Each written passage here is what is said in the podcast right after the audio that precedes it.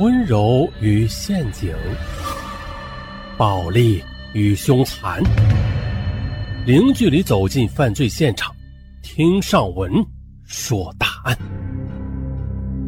本节目由喜马拉雅独家播出。这是一起关于艾滋病的案件，哎，就是这莫名多人感染艾滋病。啊，大家也都知道，艾滋病很可怕，是一种不可治愈的疾病。这每年的十二月一日，还是艾滋病日，世界艾滋病日。那是在二零零六年一月十八日，黑龙江省农垦中级法院审理了一起艾滋病感染事件的民事赔偿案。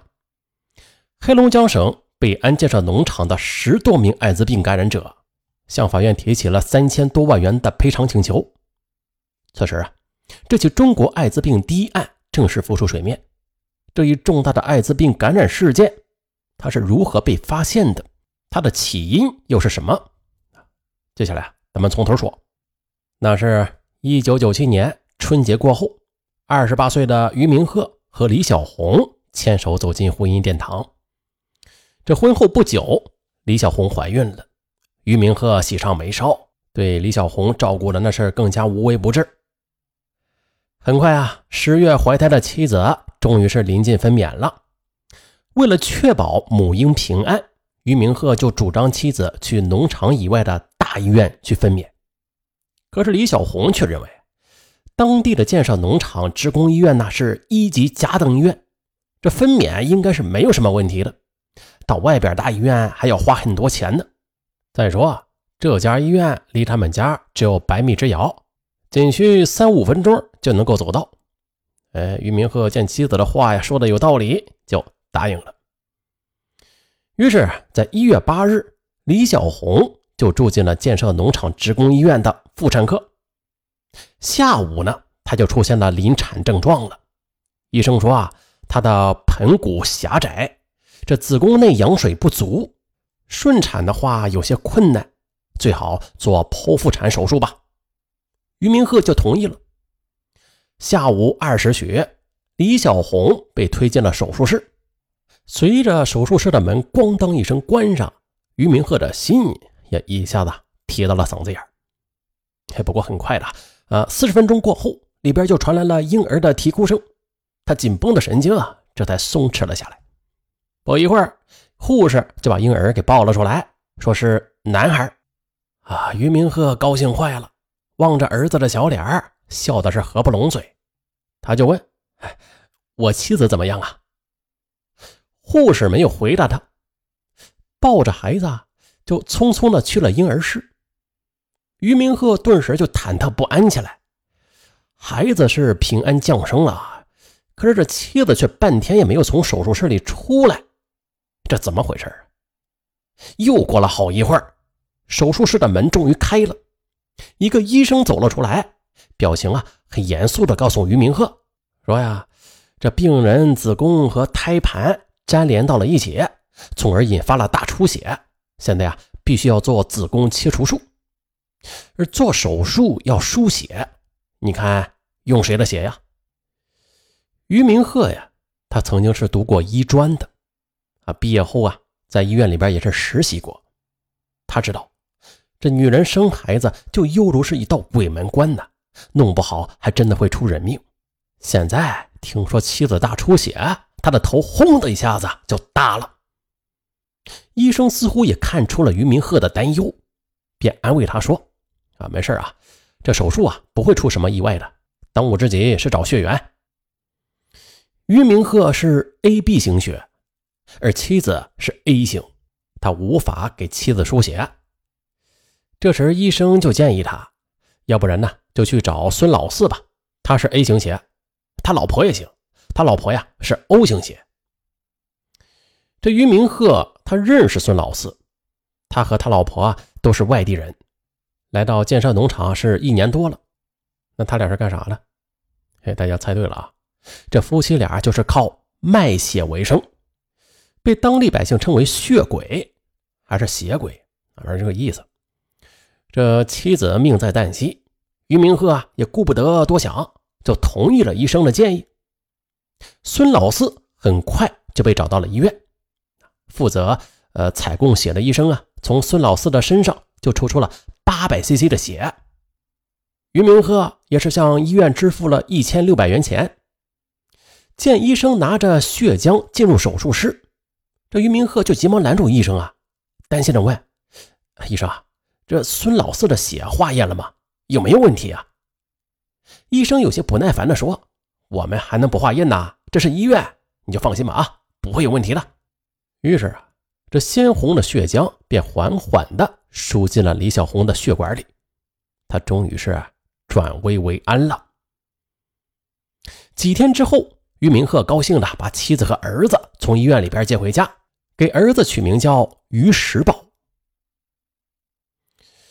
可是就在两千年五月份的一天早晨，李小红突然就感到浑身发软，这胳膊和腿也有些酸痛。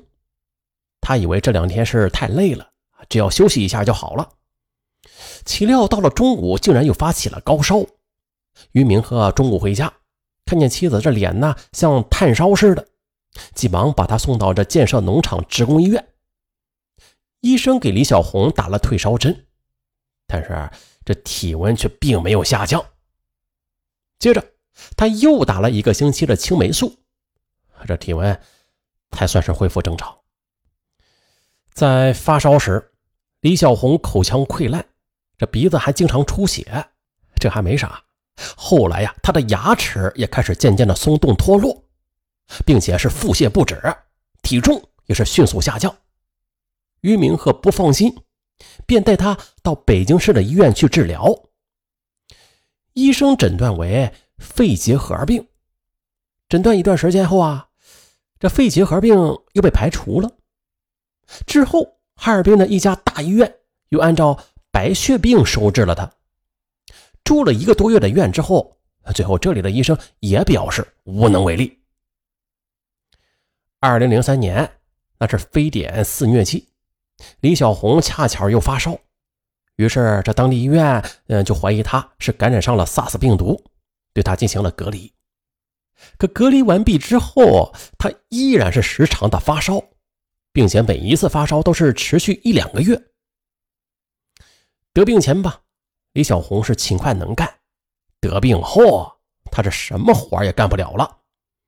到了二零零四年的夏天，她病的竟然连腰都直不起来了，整天只能躺在床上，这饮食起居全靠于明鹤照顾。李小红的父亲在退休前呢是电工，母亲是退休教师，于明鹤本人是靠着机动三轮车拉脚料。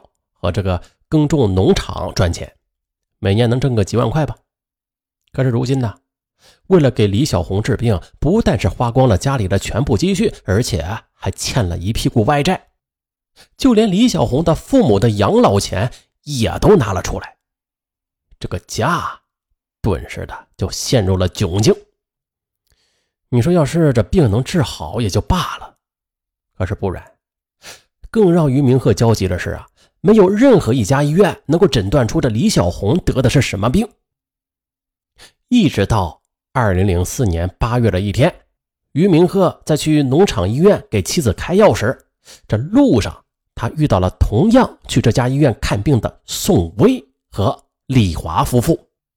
于明鹤他在见到李华时啊，简直不敢相信自己的眼睛，因为李华和妻子李小红曾经是同学。以前也是经常找妻子聊天，那时他脸色红润，体态丰润，这浑身呢是充满着活力。只是后来啊，是由于这个生意忙，便没有和妻子李小红再联系了。可是现如今的李华，她却面色铁灰，身体瘦弱，要靠丈夫搀扶着才能走路，一副病殃殃的样子。于明鹤就感到很奇怪呀，连忙就问宋卫。宋威，你妻子这是怎么了呀？宋威苦笑一声：“哎呀，这两个月前呢，他就开始消瘦，到医院看大夫说营养不良，现在呢拉肚子，也不知道是怎么回事。于明鹤吃了一惊，哎，李华的病和妻子的病怎么这么相似啊？嗯，只不过是疑惑归疑惑啊。接着他只是和宋威又聊了一会儿，便各自忙各自的去了。啊，欲知后事如何，咱们下集再说。